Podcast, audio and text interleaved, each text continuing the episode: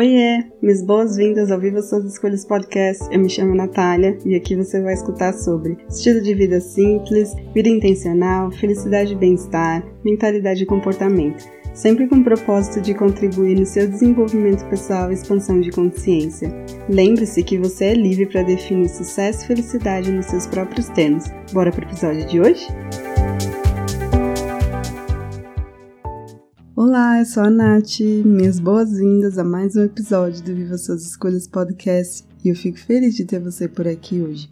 Eu quero falar sobre um assunto bem importante que faz parte da minha vida já faz uns bons anos, que é a espiritualidade. Eu falei sobre isso no blog no ano passado e eu senti falta de explorar isso com mais profundidade. É, afinal, esse espaço ele existe para contribuir com a expansão da sua consciência. E, enfim, falando sobre isso hoje, eu quero explorar com você o que é despertar espiritual. Especialmente para quem se encontra naquele período de estagnação da vida, tipo, nada acontece, e fica tranquila que, enfim, isso pode acontecer para qualquer pessoa que vive aqui nesse planeta e é super natural e normal. Né? Todo mundo recebeu a mesma receita de bolo, se a gente for falar assim, para ser feliz nascer, crescer, estudar, arrumar emprego, ter um relacionamento, casar, filhos, todas essas coisas. E a gente começa nessa jornada por volta dos nossos 18, enfim, 17, 18 anos, naquela esperança de que tudo vai dar certo, nada vai desviar a gente desse caminho e a gente vai colher os frutos disso no futuro. E resumindo, é, a gente segue em busca das promessas de felicidade plantadas aí na sociedade. Para alguns isso dá muito certo, ou pelo menos eles fingem que sim, a gente não sabe, mas para outras pessoas não é bem isso que realmente acontece, e é nesse momento que as coisas começam a estagnar. A gente se sente naquela, naquele ciclo de insatisfação, rodando em círculos, a gente não sai do lugar, parece que nada flui, por mais que a gente faça realmente o nosso melhor e se esforce ao máximo, mas é aquela sensação de que a gente está preso em alguma coisa e a gente não sabe o que é. é. Até que um dia, por alguma razão, a gente começa a se questionar: é, a vida deve ser mais do que isso. Por que, que eu tô aqui? Qual é o propósito da vida? E enfim, você começou o seu processo de despertar espiritual que não tem nada a ver com o chamado dos seres de outros planetas, uma peregrinação num lugar místico, é, ou você ir tomar ayahuasca com algum xamã. é, na verdade, para mim, o despertar espiritual tem a ver com o chamado do seu eu superior ou da sua verdadeira consciência, que é essa inteligência que existe em você e que ela é sábia, amorosa, evoluída, para que você simplesmente acorde. E aí você tira o óculos cor-de-rosa para enxergar a vida e a realidade como além do mundo material que a gente foi apresentado, que na verdade foi construída com uma consciência baseada no ego.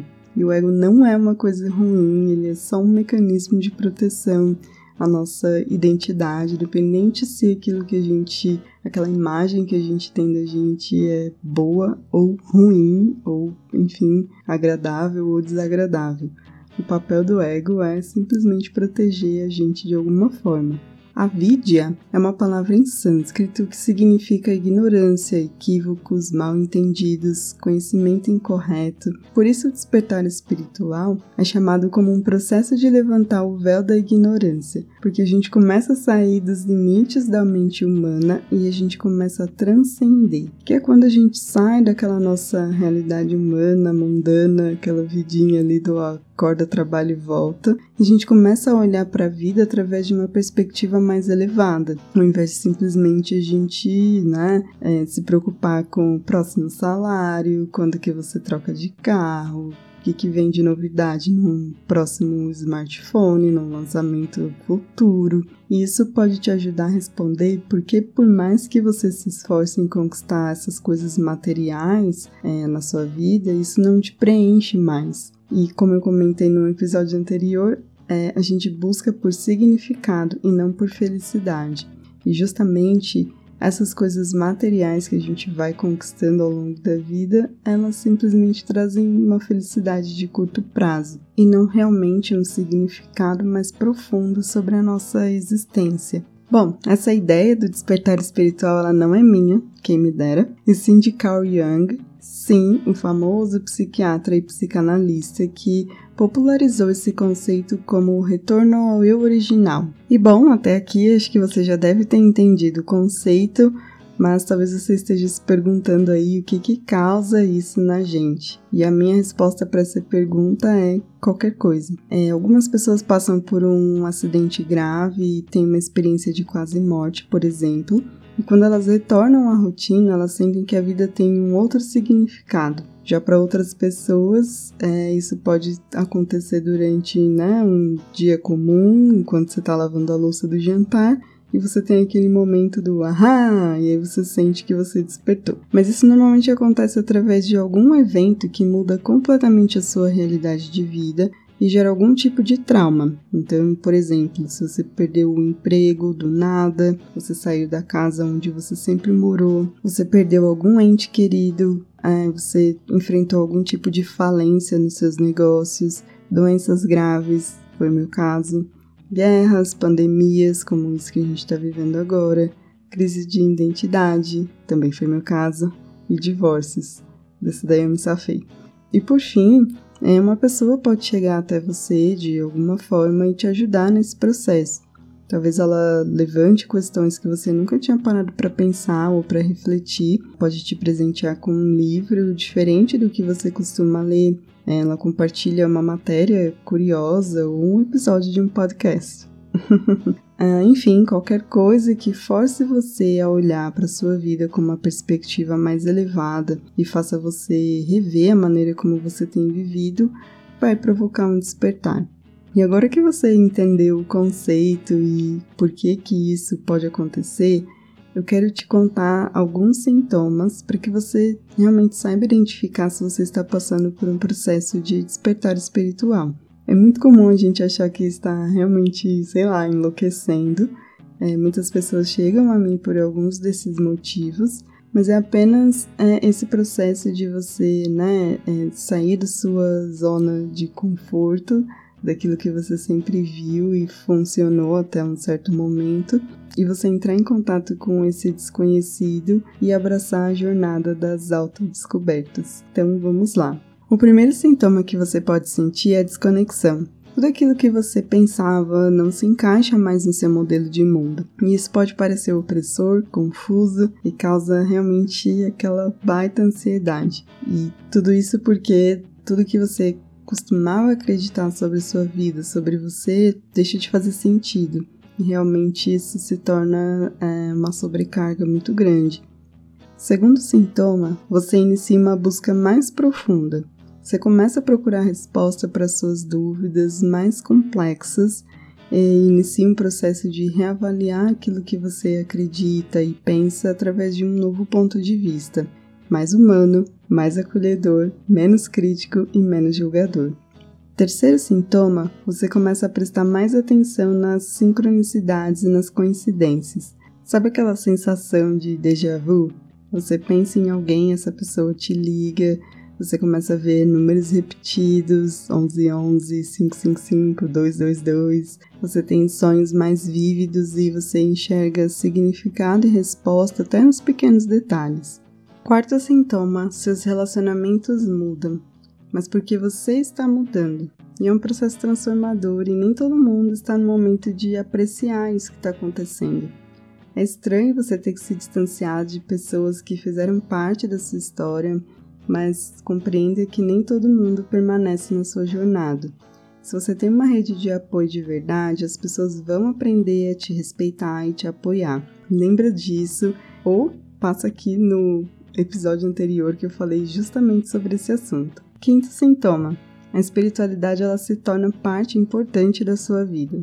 Eu disse isso no começo, sim, eu passei por uns, sei lá, vários despertares espirituais é incrível perceber que a sua intuição ela começa a se intensificar. Outras habilidades suas elas começam a surgir, mas elas sempre existiram aí, só que elas estavam escondidas pelo seu ego. Isso inclui você se tornar mais sensível fisicamente, emocionalmente, energeticamente. Enfim, talvez esse processo vai te causar uma fadiga mental muito grande, restrições alimentares, irritabilidade, choro incontrolável, êxtase, euforia, felicidade. É um mix de várias emoções, sentimentos, enfim, tudo ao mesmo tempo, como se fosse uma montanha russa. Mas fica tranquila, fica tranquilo por aí que, enfim, é um processo bem gostoso, só que ele tem seus altos e baixos. Sexto sintoma: você percebe que cada um tem o seu próprio caminho e vive escolhas diferentes. E além de você compreender isso, você passa a respeitar quem decide fazer o movimento contrário. Então você não gasta mais a sua energia tentando convencer as pessoas ou ter aquela necessidade de ter a última palavra em todas as suas conversas. Sétimo sintoma: você quer contribuir mais, porque você começa a compreender que todos estamos interligados de alguma forma e que as nossas escolhas e as ações refletem não apenas na nossa vida, mas na vida de todos os seres envolvidos e vivos nesse planeta. Mas relaxa aí que você não precisa largar tudo que você construiu, chutar o balde e virar hippie.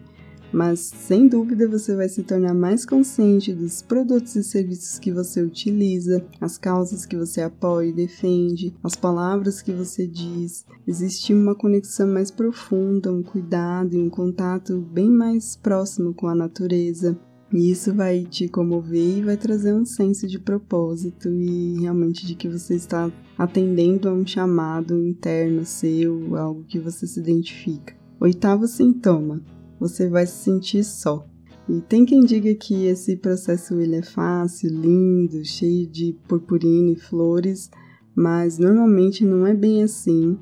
Você vai se distanciar das pessoas por medo de julgamento, de crítica e principalmente porque você precisa de um tempo de você com você mesmo para você reavaliar tudo que está acontecendo. Isso dói, porque não é, não é fácil você ver a sua vida toda revirada, virando de ponta cabeça, e acaba sendo um momento solitário, porque você precisa compreender mais dos seus sentimentos, das suas emoções, dos seus pensamentos, da sua vida de uma maneira geral e não tem ninguém que possa fazer isso por você a não ser você. Então, se prepare para esses momentos de solitude, espero que não de solidão. Nono sintoma: você se torna mais consciente e intencional com sua energia, tempo e hábitos. Você vai escolher estar mais presente no momento ao invés de você viver no piloto automático o processo de você se redescobrir vai fazer com que você queira passar mais tempo com você, seja meditando, lendo, estudando, destralhando aquilo que não serve aos seus propósitos. Mas esse momento de você com você, ele é super importante e eu mais do que recomendo que você, durante esse processo, use a prática do journaling, que realmente vai te ajudar a colocar um pouco de ordem no que está se passando aí na sua mente e realmente fazer com que você preste atenção nessas ideias que estão surgindo por aí. Décimo e último sintoma: a sua visão de mundo muda.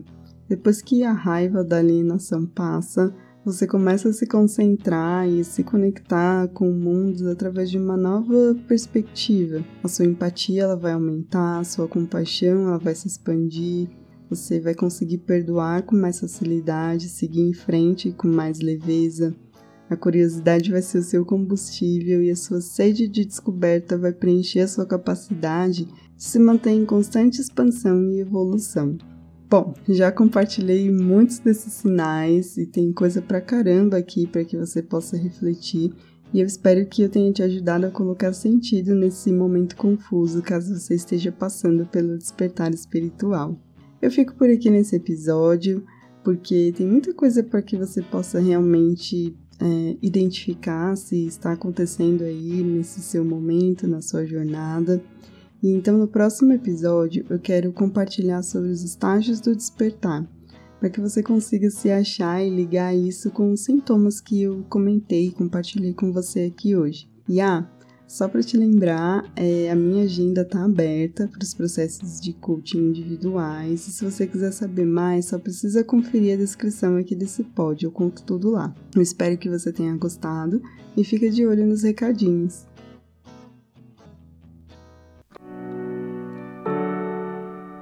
Hey, não vai embora ainda! Quero te agradecer por você ter apertado o play e ficado até aqui comigo. Se você curtiu esse episódio, não deixe de compartilhar com quem precisa saber disso hoje. Aproveita para me seguir e ficar por dentro dos próximos. Espero que você tenha gostado, aprendido e se divertido. E ah, se você quiser saber mais sobre meu trabalho, acesse o site nataliareis.com, natalia com TH. Até mais!